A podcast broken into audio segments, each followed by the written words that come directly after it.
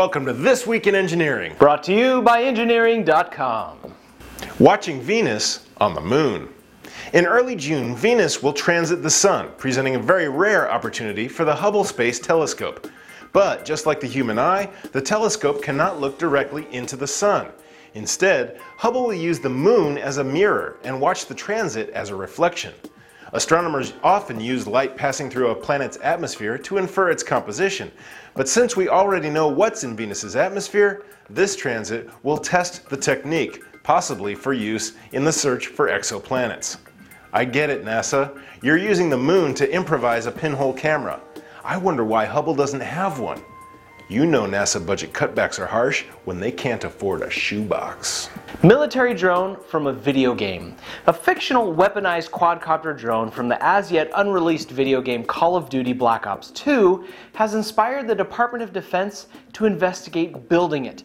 Game producer Treyarch released a trailer for the game and then a mockumentary demonstration featuring FPS Russia that faked the non existent technology. Now, according to Peter Singer of the 21st Century Defense Initiative at the Brookings Institute, the Pentagon has begun investigating the feasibility of actually building it, thanks partly to seeing it on YouTube. Alright, military, as long as you're drawing inspiration from video games, why not include a giant rolling mushroom in the field rations? Let's make our soldiers into super soldiers! Aha! Pneumatic car. India based Tata Motors, together with Luxembourg's Motor Development International, says it has tested two cars with engines that run on compressed air and is looking to mass produce them. Compressed air engines work a lot like internal combustion engines, with air pressure turning pistons.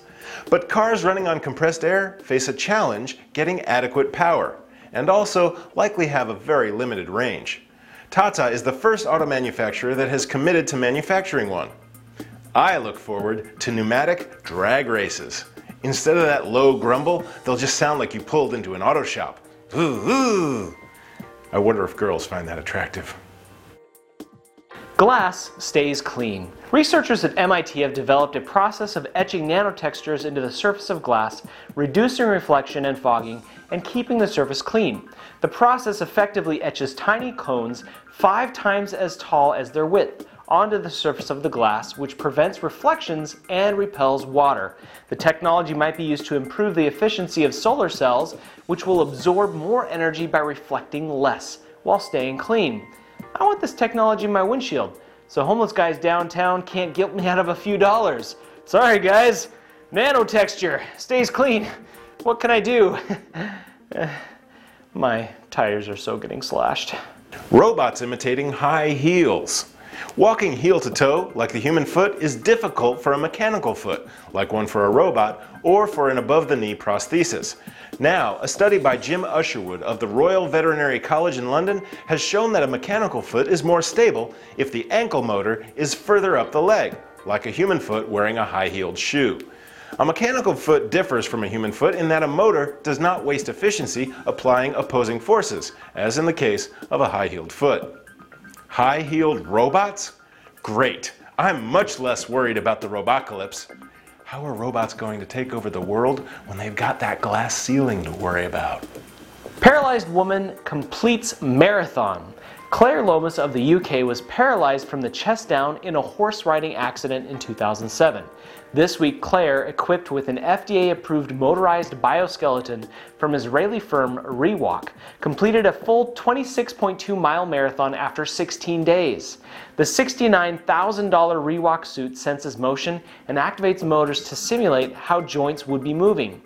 I hope the next version works, not just for the paraplegics, but also for the chronically lazy. yeah, my parents would be so proud.